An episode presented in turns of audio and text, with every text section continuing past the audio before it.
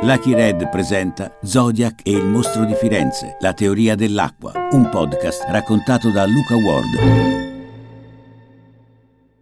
È il 6 giugno del 1994 quando nella Corte d'Assise di Firenze, dove si celebra il processo contro Pietro Pacciani, viene chiamato sul banco dei testimoni Joseph Bevilacqua. È un cittadino americano, ha lasciato le armi nell'estate del 1974 e da allora lavora come custode al Florence American Cemetery and Memorial, il cimitero militare americano che si trova a Falciani, una piccola frazione a meno di 10 chilometri da Firenze. Joseph Bevilacqua, detto Joe, si è presentato ai giudici spontaneamente. Dice di avere qualcosa di interessante da raccontare sul mostro di Firenze. Nel 1985, dove lavorava? Al cimitero americano di Firenze. La località, come si chiama? La località c'è mezzo in, in Brunetta e mezzo in San Casciano. Il cimitero dei Falciani, detto Sì. dei Falciani. Il cimitero americano dove lavora Joe è a un passo dagli Scopeti, la località dove l'8 settembre del 1985 il mostro compì il suo ultimo delitto, trucidando col solito rituale Nadine Moriot e uccidendo il suo fidanzato, Jean-Michel Cravescili. Joe racconta di aver visto i due turisti francesi il giorno prima, mentre montavano la loro tenda. Dice anche che nelle ore precedenti al delitto ha visto un uomo aggirarsi là intorno, un uomo che aveva le sembianze di Pietro Pacciani. Mi fermate perché mi è rimasto sorpreso che ho visto uno con un divisa, sembrava un divisa marroni, tipo forestali o ANAS. Io lavorando là da anni conoscevo quasi tutti e mi è rimasto perché non conoscevo questa persona. E mi fermavo accanto alla strada con la mia macchina e lo guardavo questa persona che aveva più o meno una decina di metri da me. Questa persona, dopo che penso che rese conto che io lo guardavo, si è sceso e andato via del- di quella zona là, rientrato più o meno in campo verso il bosco. Oggi lei in quest'aula vede qualcuno che, sia pure con le sembianze di oggi, assomiglia a quella Sì, persona. E chi è? signore là accanto all'avvocato. Joseph Bevilacqua è l'unico tra le centinaia di testimoni ascoltati in quasi vent'anni di indagini ad aver dichiarato di aver visto Pacciani nei pressi di una scena del crimine del mostro di Firenze.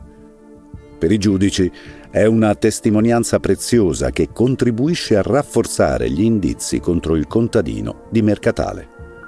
Per qualcun altro, invece, quello andato in scena in quell'aula è un clamoroso depistaggio, l'ennesimo messo in atto dal vero mostro di Firenze.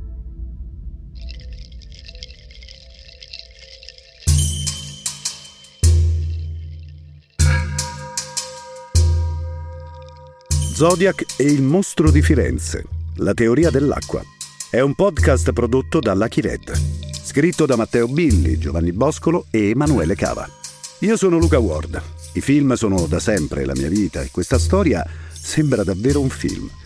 Uno di quelli tanto avvincenti quanto inverosimili, uno di quelli usciti dalla penna di uno sceneggiatore con tantissima immaginazione. E invece no, questo non è un film.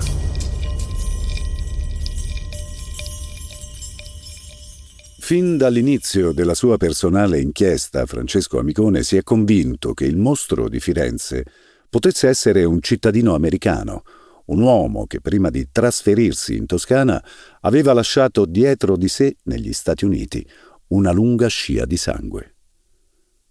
Quest'uomo poteva essere il famigerato Zodiac, il serial killer che, come il mostro, aveva preso di mira coppiette appartate, aveva sfidato apertamente le autorità e aveva mostrato capacità non comuni. Non solo nell'uso delle armi, ma anche nelle tecniche investigative.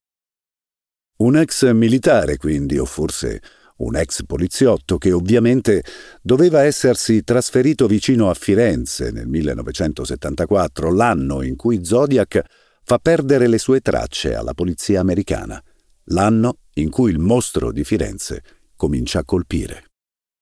dice di aver visto le ultime vittime prima che morissero, abitava vicino all'ultima scena del crimine, dice di aver visto Pacciani.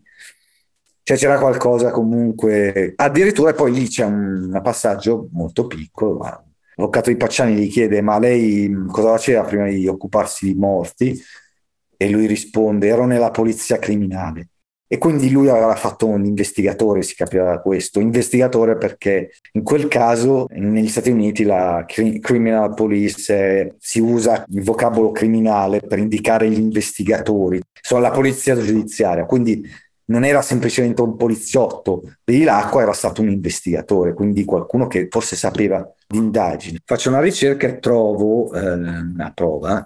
Lui lavorava per questa agenzia americana che era l'ABNC, American Monuments Battle Commission, che si occupa appunto della gestione dei cimiteri di guerra americani, come quello a Firenze, e trovo un rapporto annuale del 75 in cui viene citato l'arrivo di Belacqua a Firenze. C'è scritto proprio testualmente un documento ufficiale, quindi c'è scritto il Giuseppe Pieleacqua fa rapporto a Firenze l'1 luglio 1974. Questo qua è arrivato esattamente nel lasso di tempo in cui doveva arrivare Zodiac, se fosse stato Zodiac doveva arrivare per diventare il mostro. 29 gennaio del 74 sparisce, il mostro compare nel settembre del 74, il mostro doveva arrivare in Italia per forza in quel lasso di tempo, no? Il resto combacia, beh, dalla riposizione guardo e dico, beh, sicuramente abitava nella scena del crimine, si scoprirà eh, che ha abitato fino all'88, quindi tutto il lasso temporale in cui avvengono gli omicidi a Firenze, lui era a Firenze, casualmente, mm, non so, eh, coincidenza può essere. Sono tante le coincidenze che sembrano rendere Joseph Bevilacqua quantomeno sospetto.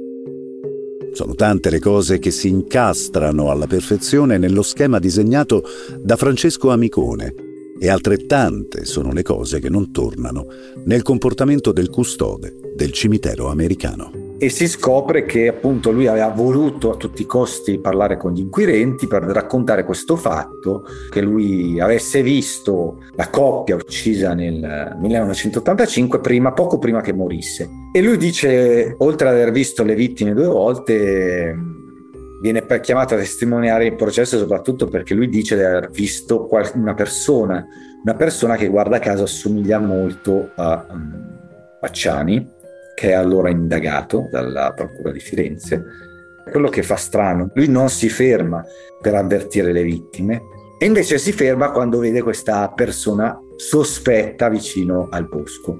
Allora anche lì sorge qualche domanda, ma scusami, perché non ti sei fermato a avvertire le potenziali vittime? Ma ti fermi perché vedi una persona sospetta prima del delitto. Quindi anche lì il fatto era un po' strano, che un'altra cosa strana che lui dice no, no, non ho studiato il caso mostro, non ho seguito il caso mostro, ma come?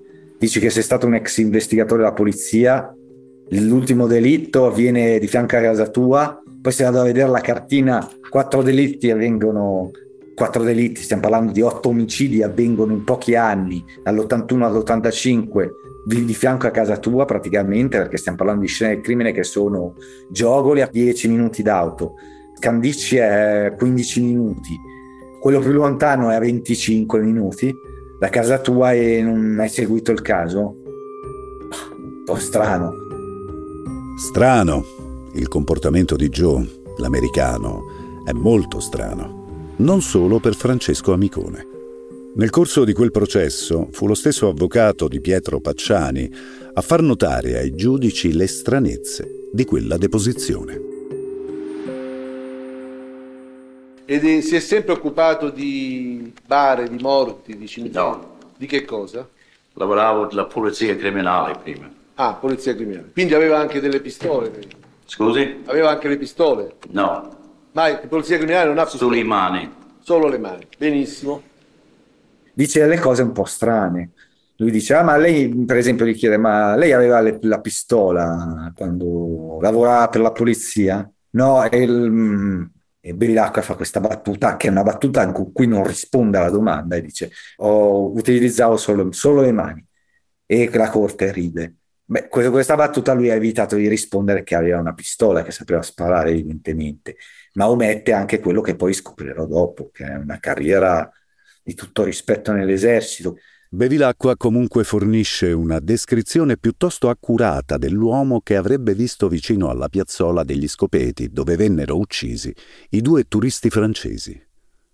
La descrizione in effetti corrisponde a quella di Pietro Pacciani, ma come qualcuno fa notare, corrisponde altrettanto bene anche con la sua. Pacciani, le dispiace venire qui se crede? Accompagnatelo qui sull'emiciclo. Signor Bevilacqua si vuole alzare per piacere. Assomigliano pure, Presidente. Un po' effettivamente. Molto. Più, più vicini per cortesia, mi pare che sia più alto, certamente, un 5 cm. Più alto di un palmo, sì. Eh. Il, te- il, testimone è più alto di un palmo di, del Pietro Pacciani. Va bene.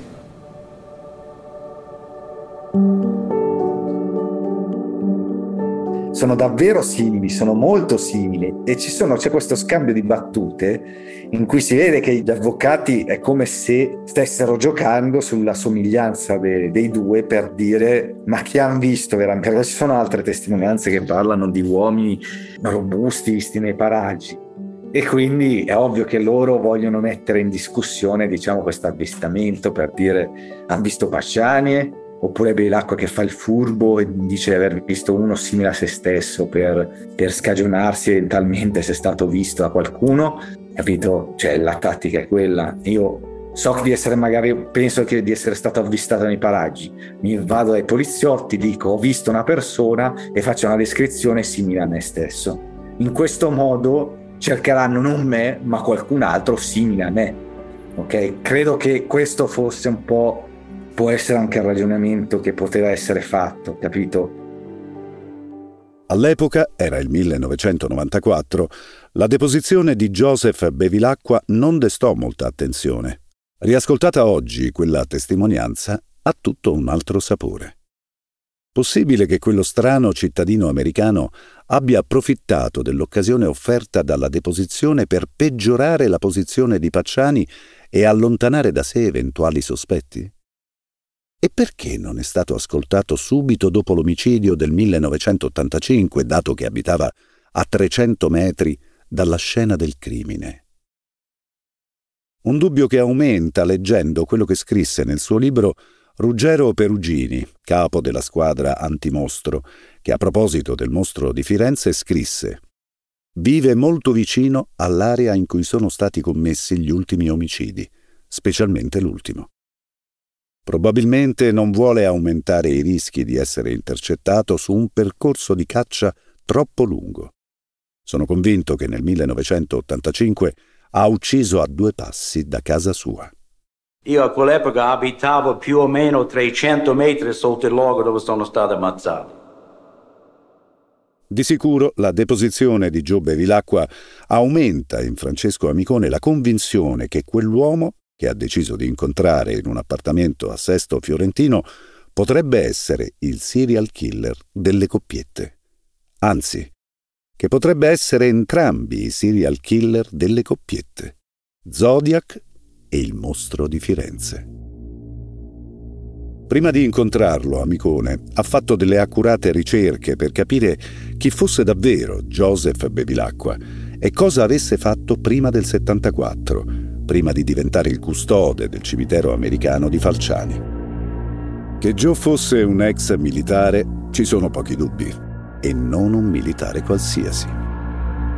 La cosa più importante che ho scoperto sono state comunque è stata una fotografia, una fotografia di lui con eh, l'ex speaker della Camera Newt Gingrich, che è un esponente di spicco del Partito Repubblicano, e c'era Bevilacqua che l'aveva accolto nel suo ruolo istituzionale di direttore del cimitero americano. Gli americani tengono tantissimo ai, ai caduti in, nelle guerre, quindi spesso e volentieri ci sono uh, cerimonie in questi cimiteri di guerra americani in cui partecipano anche i presidenti, comunque figure istituzionali di spicco. Nella fotografia che ritrae Joe al fianco dell'ex speaker della Camera degli Stati Uniti, l'uomo indossa un uniforme militare sulla quale sono appuntate delle medaglie, tante medaglie. È analizzando quelle che Amicone scopre qualcosa di più. Mi stupisce che abbia tutte queste medaglie appuntate sull'uniforme. Allora cosa faccio? Provo a ricavare la sua biografia dall'analisi di quelle medaglie. Capisco che questo qua non è la persona che si è presentata al processo. Il riscontro più chiaro che si ha del fatto che questo poteva essere veramente l'assassino è il fatto che aveva tutte queste medaglie che raccontavano la vita di un eroe di guerra che ha combattuto per tanto, tanti anni, perché per avere tutte quelle onorificenze doveva avere combattuto per anni e soprattutto ha ottenuto la Silver Medal, cioè la terza onorificenza al valore americana, cioè una persona di valore, un uomo di valore, non il, bu- quella specie di buffone che fa le battute, io non ho mai avuto la pistola alla deposizione che parla dei cani, cioè adesso non dico che era un buffone alla deposizione, ma non dice nulla del suo passato, non dice nulla che è stato, non dice che è stato un militare, non dice che ha combattuto in Vietnam. E sapevo che era un investigatore, da quello che aveva detto nella deposizione, ma che investigatore è un investigatore nell'esercito, quindi immaginavo polizia militare, no? È chiaro che a quel punto ha usato una maschera al processo, non ha detto delle cose che doveva, avrebbe dovuto dire e non le ha dette per quale motivo. Ad aumentare i sospetti su Bevilacqua c'è anche un'evidente contraddizione nella sua testimonianza.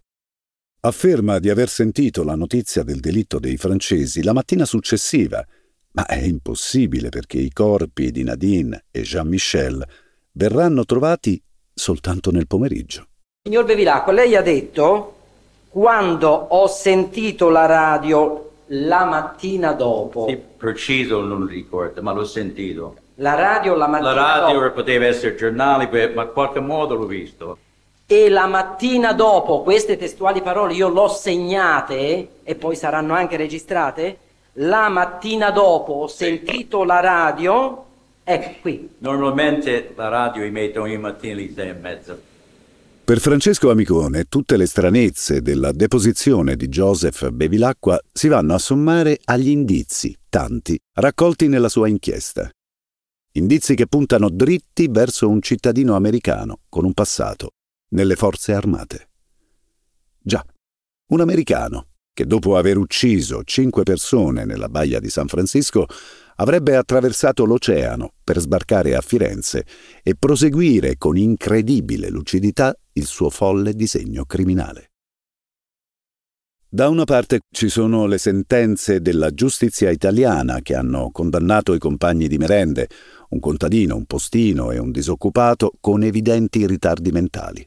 Dall'altra, un serial killer che sembra uscito da un film, con delle capacità talmente elevate da prendersi gioco delle istituzioni americane e italiane. È chiaro che si tratta di due scenari molto diversi, eppure anche tra due mondi così distanti un punto di contatto potrebbe esserci. Sì, perché a parlare di un americano come possibile mostro di Firenze furono proprio loro, i compagni di merende. È il 30 giugno del 2003 Mario Vanni, il postino, condannato all'ergastolo, si trova recluso nel carcere di Pisa. Gli inquirenti decidono di intercettarlo perché sono convinti che dietro ai delitti dei compagni di merende vi siano dei mandanti occulti. Nella sala a colloqui incontra un vecchio amico, Lorenzo Nesi, anche lui coinvolto come testimone nei processi sul mostro di Firenze. Quando Nesi gli chiede di Pacciani, Vanni sbotta e dice, testuale, a commettere quei delitti è stato Ulisse, il nero, l'americano. Non c'è una sola persona in, tutto, in tutti gli atti investigativi conosciuti sul mostro di Firenze che abbia mai citato un americano. Vanni arriva nel 2003 e dice questo. Da dove l'ha tirato fuori? Ulisse, da dove l'ha tirato fuori? Non c'è nessun Ulisse nel, nell'indagine sul mostro. Vanni non ha mai parlato, non ha mai detto niente, dice solo questa cosa. È stato un americano, è stato Ulisse nero. Di cosa sta parlando Vanni? È anche molto confusa l'intercettazione. Le cose sicure sono nero, negro, Ulisse, americano, è lui l'autore dei delitti, è stato solo lui, non Pacciani. A raccontarglielo è stato qualcuno che ha incontrato questo americano nel bosco e questo americano nel bosco gli avrebbe detto di essere appunto l'assassino, il vero mostro di Firenze. Si intuisce solamente chi è che ha incontrato l'americano nel bosco, che è Pacciani. Pacciani avrebbe incontrato questo americano nel bosco e questo americano gli avrebbe detto di essere l'assassino, il mostro di Firenze. E si sarebbe fatto chiamare Ulisse. Ulisse, nero americano. La prima cosa che si domanda a Micone è se quel nero si riferisca al colore della pelle. Il suo indiziato principale, Joe, è un italo-americano di carnagione bianca. Potrebbe esserci un'altra spiegazione?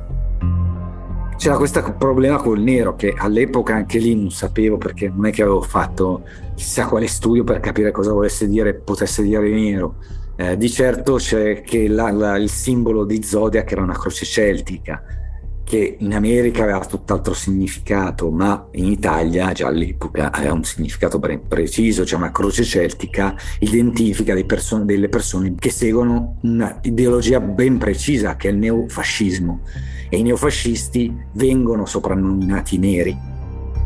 La croce celtica a cui si riferisce Amicone è il simbolo della croce col cerchio al centro, con cui Zodiac firmava le sue missive e che il testimone, sopravvissuto all'assalto al lago Beriessa nel 69, ha visto disegnata sul cappuccio del serial killer. E Acqua, a parte che frequentava quel bosco lì dove vede Pacciani, e poi vede Pacciani al margine di un bosco. Quindi ci sta a poter pensare che Beilacqua fosse l'uomo del bosco, fosse l'americano del bosco. È l'unico americano del bosco che c'è negli atti eh, del nostro Firenze, è lui. L'unico possibile. Anche questo, per Amicone, non è un indizio da sottovalutare. Nonostante non sia il primo, insieme a tanti altri, a mettere in dubbio la credibilità dei compagni di merende, è difficile non rimanere sorpresi dalle dichiarazioni di Vanni. Difficile non dare peso a quello che avrebbe raccolto dallo stesso Pacciani, la presenza di un americano su una delle scene del crimine, del mostro di Firenze. Magari lo stesso americano che a processo ha dichiarato di aver incontrato Pacciani nel bosco degli Scopeti. Quell'americano, Francesco Amicone, lo ha incontrato. Questo è il racconto di quello che è successo. La prima cosa che gli faccio è gli chiedo ovviamente quando è stato nel Vietnam. A quel punto lui fa proprio, incrocia le braccia, mi guarda così e mi fa nel 68. C'erano, ah, fra l'altro c'erano molte berette in Vietnam, ne giravano molte. Si sa che la beretta è la pistola del mostro. Lui a un certo punto si ferma e fa questa, parla, fa questo riferimento fuori da qualsiasi contesto. È ovvio che cerca di farmi parlare del vero perché sono lì. Ma tu, è implicito che lui sa che io sono lì per quello. E, mi racconta la sua vita, insomma, lui che entra a 18 anni nell'esercito, 20 anni nell'esercito, 10 anni come poliziotto militare, addirittura sotto in copertura. Quindi conferma tutto quello che avevo ipotizzato vedendo le medaglie. I dati che Amicone raccoglie direttamente dalla voce di Joe confermano molte delle sue ricostruzioni sul curriculum di quell'uomo. Nel periodo degli omicidi di Zodiac, tutti avvenuti nei dintorni di San Francisco tra il 1968 e il 1969, Joseph Bevilacqua lavorava sotto copertura per il Criminal Investigation Command, detto CID una divisione dell'esercito americano con sede a Washington, che si occupa di investigare sui crimini che coinvolgono membri dell'esercito o ex membri dell'esercito degli Stati Uniti. Alla fine degli anni 60 Joe viene assegnato a due missioni molto lontano dal territorio americano. Nel 1968 a Chu Chi, in Vietnam, e due anni dopo, nel 1970, a Heidelberg, in Germania. Come avrebbe fatto dunque a commettere gli omicidi rivendicati dal serial killer dello Zodiaco?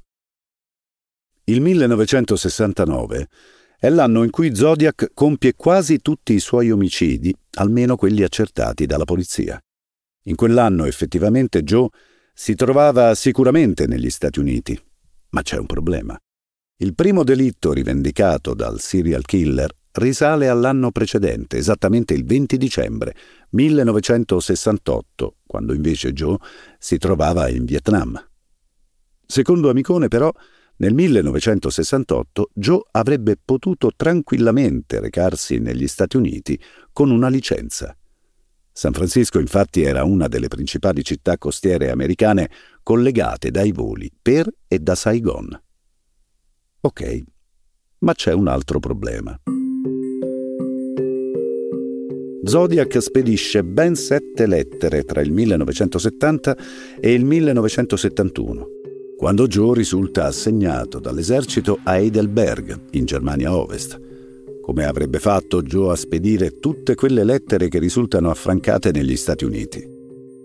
Nel 1970 Joe stava lavorando sotto copertura su un'organizzazione criminale ramificata in Vietnam, Germania dell'Ovest e California, sostiene Amicone. È possibile che facesse la spola in aereo tra Francoforte e San Francisco. Nel curriculum di servizio di Joe c'è un altro viaggio lontano dagli States, questa volta molto più lungo.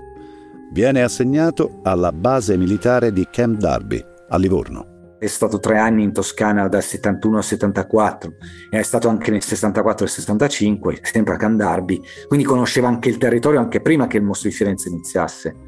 E inoltre collaborava con i carabinieri, con la Guardia di Finanze, mi fa sapere. Joe quindi sarebbe stato assegnato alla base livornese di Camp Darby dal 1971 al gennaio del 1974, gli stessi anni in cui Zodiac negli Stati Uniti fa calare il silenzio.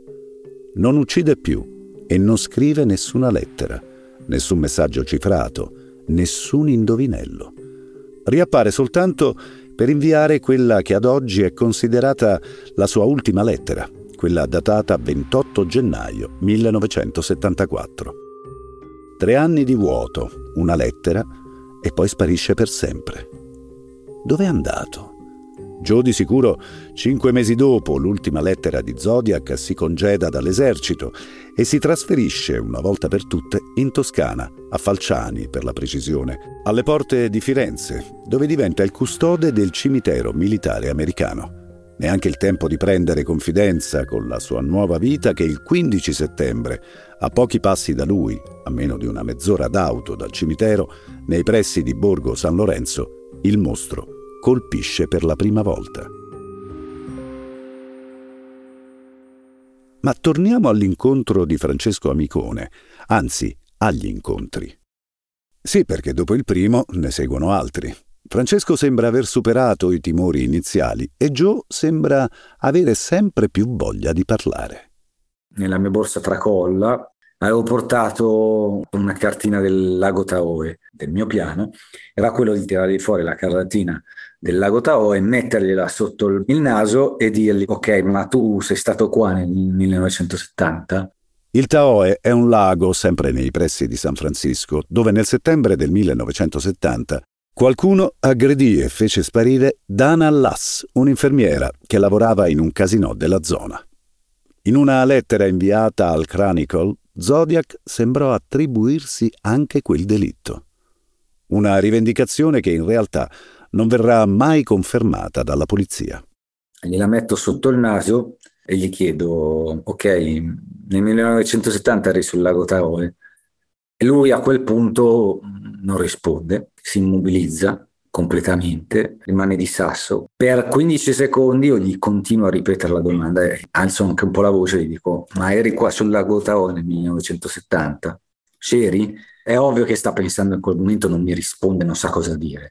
A un certo punto, alla quarta volta che lo chiedo, lui mi dice, no, no, ho capito, ho capito, ho sentito, ho sentito, non posso parlarne perché ero lì per lavoro. Gli ho parlato di Zodiac, gli ho detto che secondo me era il mostro di Firenze, quindi gli ho chiesto lui dove avrebbe nascosto un, un cadavere se fosse stato un assassino lì al Lago Tao e lui mi aveva fatto, aveva fatto un po' di esempi e poi si è soffermato sorridi, sogghignando sulla località Evenly Valley scherzando, ha fatto un scherzando, insomma, mica tanto. Comunque ha fatto un cerchio intorno alla parola Evenly e ha detto: Io lo porterei qui un cadavere perché Even significa paradiso. Paradiso è una parola chiave, è la, forse la parola più chiave di tutta la storia Zodiac, è proprio il termine paradiso. Zodiac pensava che i suoi eh, le sue vittime sarebbero finite nel suo paradiso e quando sarebbe morto lo avrebbero servito nell'aldilà. Francesco Amicone ormai si sente quasi a suo agio davanti a quell'uomo. Sembra aver superato qualsiasi timore. O forse è talmente determinato a scoprire la verità che non pensa più a quello che un potenziale serial killer potrebbe decidere di fare da un momento all'altro. C'è da dire, primo, che ha partecipato alla guerra del Vietnam e ha visto le atrocità. Basta sapere come venivano uccisi gli americani, diciamo che erano veramente atrocità da questa e dall'altra parte. Eh, l'uso del coltello è lui stesso a parlarne, perciò eh, mi dice il modo più sicuro per uccidere qualcuno con il coltello, taglia la gola, 30 secondi è morto. Porta un album fotografico, ecco, tieni, leggi, qui ci sono delle foto, vado un attimo di là che devo fare una cosa Se ne va, io apro l'album fotografico e alla prima pagina c'è una bella croce celtica disegnata sulla prima pagina dell'album. E lì mi fermo così, io dico, ma cosa sta facendo? La croce celtica, un simbolo praticamente sovrapponibile a quello con cui Zodiac ha firmato tutte le sue lettere. È un indizio importante, certo, ma può bastare? Forse no, ma nel frattempo Amicone, tra un incontro e l'altro con Joe, ha continuato a raccogliere indizi. Uno di questi ha a che fare col lavoro di Joe come custode del cimitero americano di Falciani. Del silicone viene stranamente trovato sui bossoli nell'ultimo delitto del mostro di Firenze, olio di silicone insieme a gesso, altre cose, e non si capisce come c'è finito lì. E viene appurato che sta, era presente lì in verità già prima che fosse sparato che il boss fosse sparato, questo vuol dire che era stato macchiato dal mostro e all'epoca al cimitero di Firenze si usava un silicone particolare che veniva usato per impermeabilizzare le lastre di marmo, che deve rimanere bianco, per cui c'è il problema appunto di, di proteggerlo dalle intemperie. Per Francesco Amicone sono davvero tanti gli indizi che portano a giù. I due parlano del Vietnam, sfogliano libri e fotografie e poi, direttamente o meno, cadono sempre lì sui delitti di Zodiac e del mostro di Firenze. Gli dico, guarda, secondo me, guarda, la polizia sta indagando, probabilmente è il mostro di Zodiac, questo è quello che si pensa. Volevo metterlo un po' in difficoltà. E lui a quel punto si è incominciato a infastidire, incomincia a arrabbiarsi in effetti, e a un certo punto proprio sbotta. E lui mi fa, ha intenzione di rompere i coglioni al mostro credi che mi verranno a rompere i coglioni? E io dico, eh, penso di sì. E lui risponde, sì, lo credo anch'io. Per avere la conferma a questo punto servirebbe una confessione. Difficile immaginare che dopo quasi 50 anni il serial killer sfuggito alla polizia prima negli Stati Uniti e poi in Italia si decida improvvisamente a farlo. Forse però un modo ci sarebbe. Il killer dello zodiaco, infatti, il suo nome lo avrebbe già detto una volta. Lo ha messo nero su bianco in una delle sue tante lettere, quella inviata al San Francisco Chronicle il 20 settembre del 1970. Quella missiva si chiudeva con una frase My name is, ovvero il mio nome è, seguita da un messaggio cifrato di 13 simboli. Nessuno in tutti questi anni è mai riuscito a decifrare l'indovinello. Ma se c'è qualcuno che può fornire una chiave per riuscirci, forse può essere proprio un militare, detective, pluridecorato. Sostanzialmente mi aiuta con un messaggio cifrato, ovviamente quello del My Name Is nella lettera del 20 aprile 1970. Io gli chiedo, senti, secondo te come si fa a risolvere questo messaggio cifrato? Joe sembra conoscere bene l'enigmistica e la crittografia e offre a Francesco Amicone una possibile chiave per decifrare i simboli contenuti in quella lettera. È un sistema molto complesso. È praticamente impossibile spiegarlo senza poterlo vedere con i propri occhi, quindi Dovrete fidarvi di quello che racconta Amicone, oppure cercare in rete la spiegazione che lui stesso ha pubblicato. Sì, perché tornato a casa quel giorno, Amicone applica la chiave suggerita dall'ex custode del cimitero americano e il risultato è proprio quello che si aspettava. My name is Joe Bevilacqua. 13 simboli, proprio come le lettere che formano il nome Joe Bevilacqua. Forse Joe si è voluto prendere gioco di Amicone? Oppure ha trovato il suo modo per confessare? Io contatto e gli dico subito, guarda c'è il tuo nome su quel messaggio cifrato, ti leggo la soluzione, Giove l'acqua. All'inizio mi dice no, non parliamo al telefono di queste cose, io continuo, facendo finta di niente, glielo dico e lui a quel punto basta, non replica neanche tanto, dice semplicemente lo sapevano, lo sapevano gli altri. Gli altri, secondo Joe, sarebbero i suoi ex colleghi, agenti del CID, la Criminal Investigation Division, che avrebbero saputo tutto ma che evidentemente avrebbero taciuto. Possibile? Poi lui fa, sì, ma sai, comunque non possono dimostrare che nel mio passato ero stato in California perché ero sotto copertura e non ci sono file pubblici che dimostrano che ero in California. E io dico, ma sì, ma senti, guarda che comunque c'è il messaggio cifrato e poi se ti mettono in correlazione col mostro ci mettono tre secondi a individuare i collegamenti.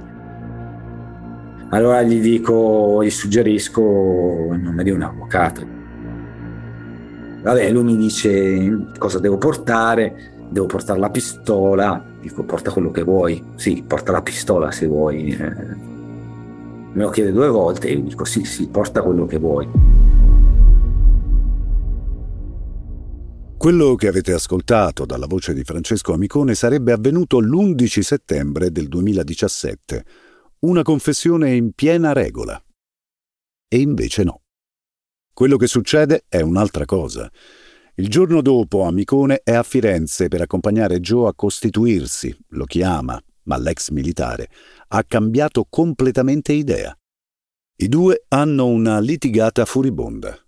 Joe Bevilacqua il giorno prima, stranamente, aveva per davvero chiamato l'avvocato consigliato da Amicone, ma non ci andò mai a parlare di persona e non si è mai costituito.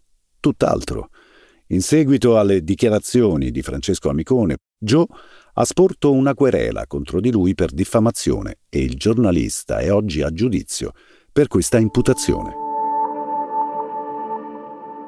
L'ex militare ha confermato di aver avuto dei contatti con Amicone, ma niente di più. Nessuna allusione, nessun suggerimento, nessuna parziale ammissione. Francesco Amicone si è inventato tutto.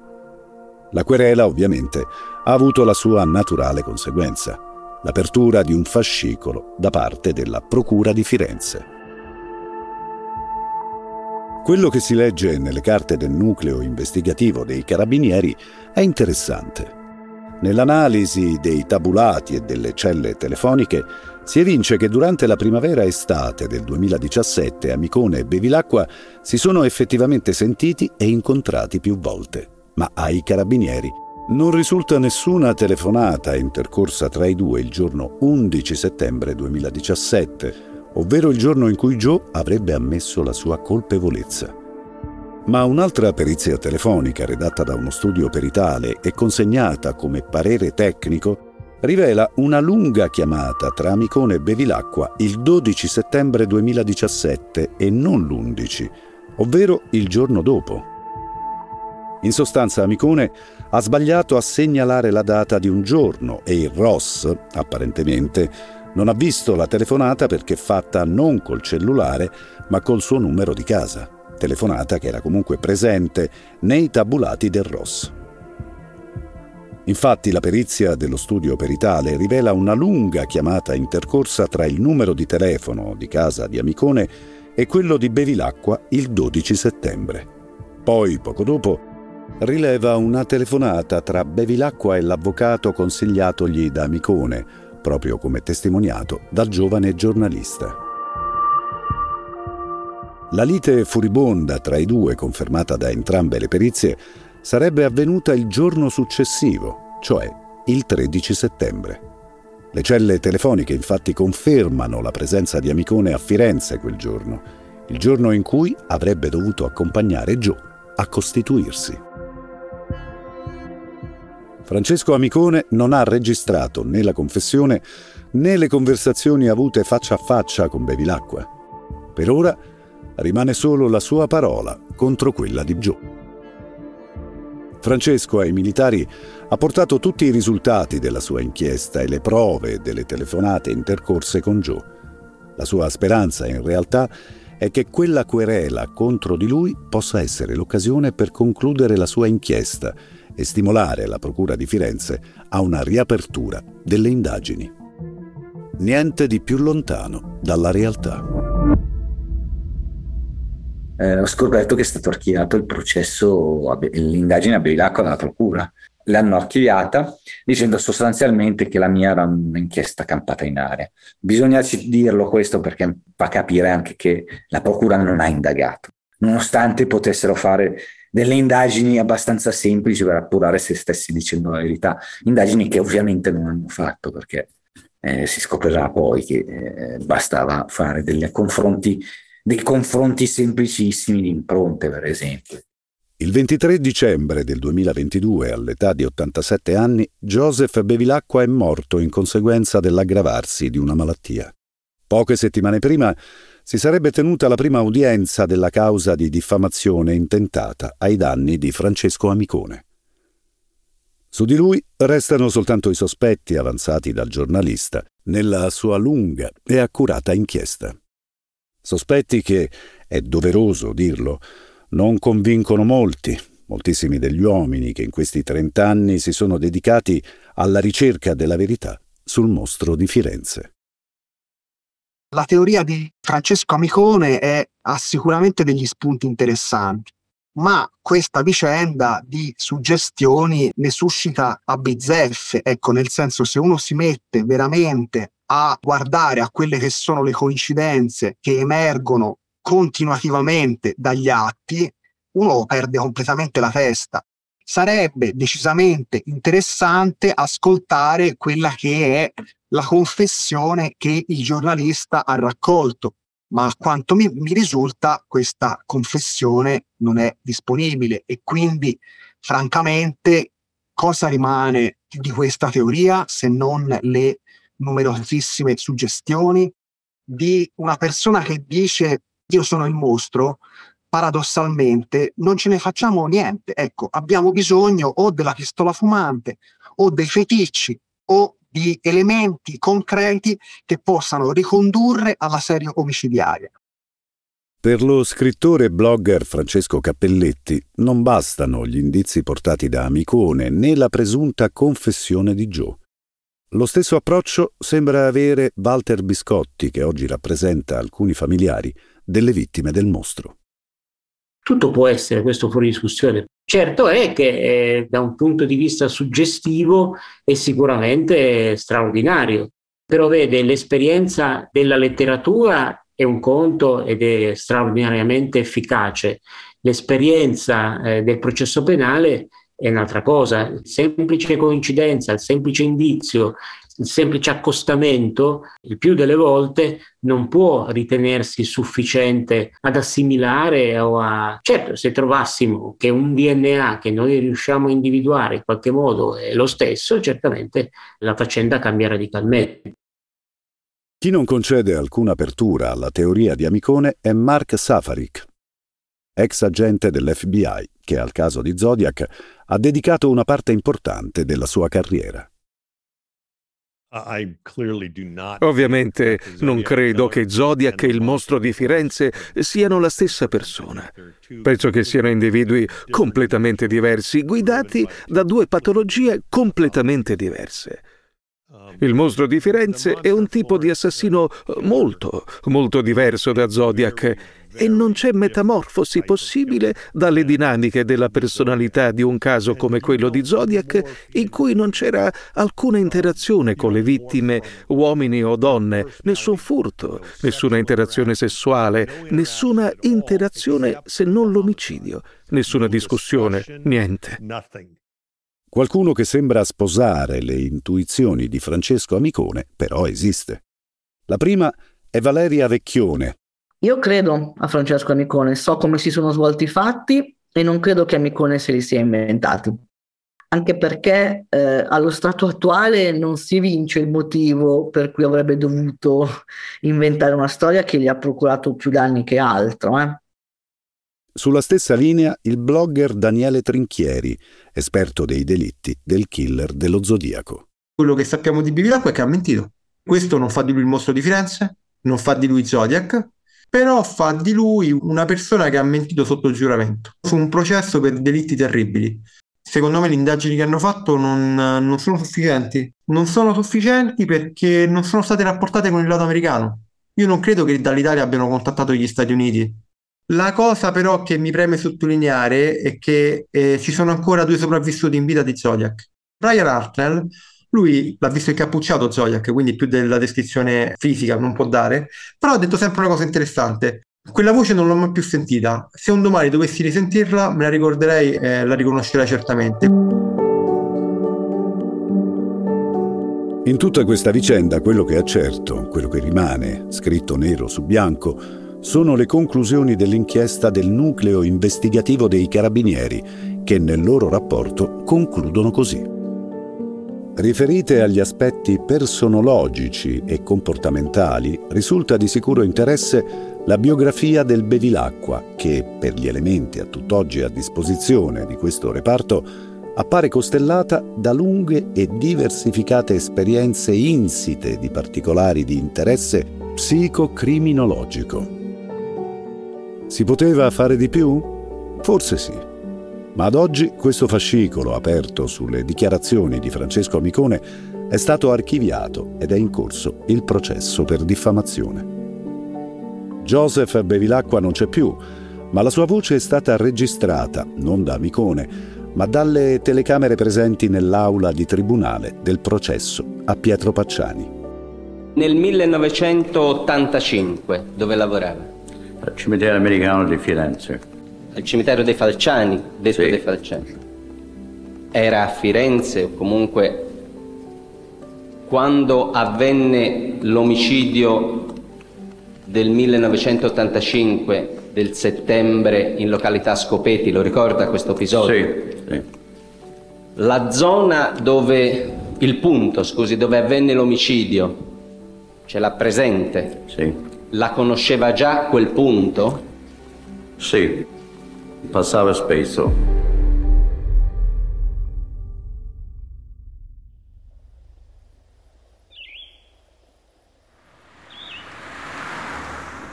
Alla fine di questo viaggio sembra di essere come in quei film dove il finale non si chiude mai completamente, ma rimane aperto, irrisolto, proprio come per le vicende del mostro di Firenze e di Zodiac, che sono avvolte ancora da troppi misteri, troppi errori e, forse, troppe coincidenze. Ed è così che percorrendo in macchina le stradine che collegano i paesini a sud di Firenze, ci ritroviamo per caso a Tavarnuzze, una frazione del comune di Impruneta, un paesino di 4.000 abitanti a 3 chilometri dal cimitero americano dei Falciani.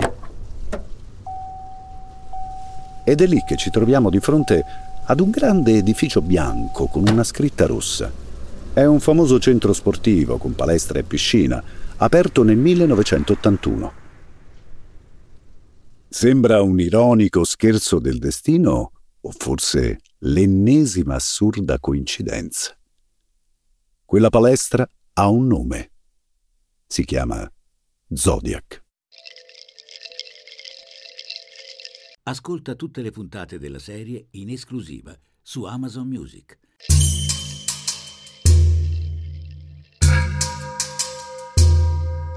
Zodiac e il mostro di Firenze, la teoria dell'acqua, è un podcast Lucky Red raccontato da Luca Ward, scritto da Matteo Billi, Giovanni Boscolo, Emanuele Cava, in collaborazione con Francesco Amicone. Regia e editing PB Communication. Voci di Luca Ward, Andrea D'Alessio, Salvo Miraglia.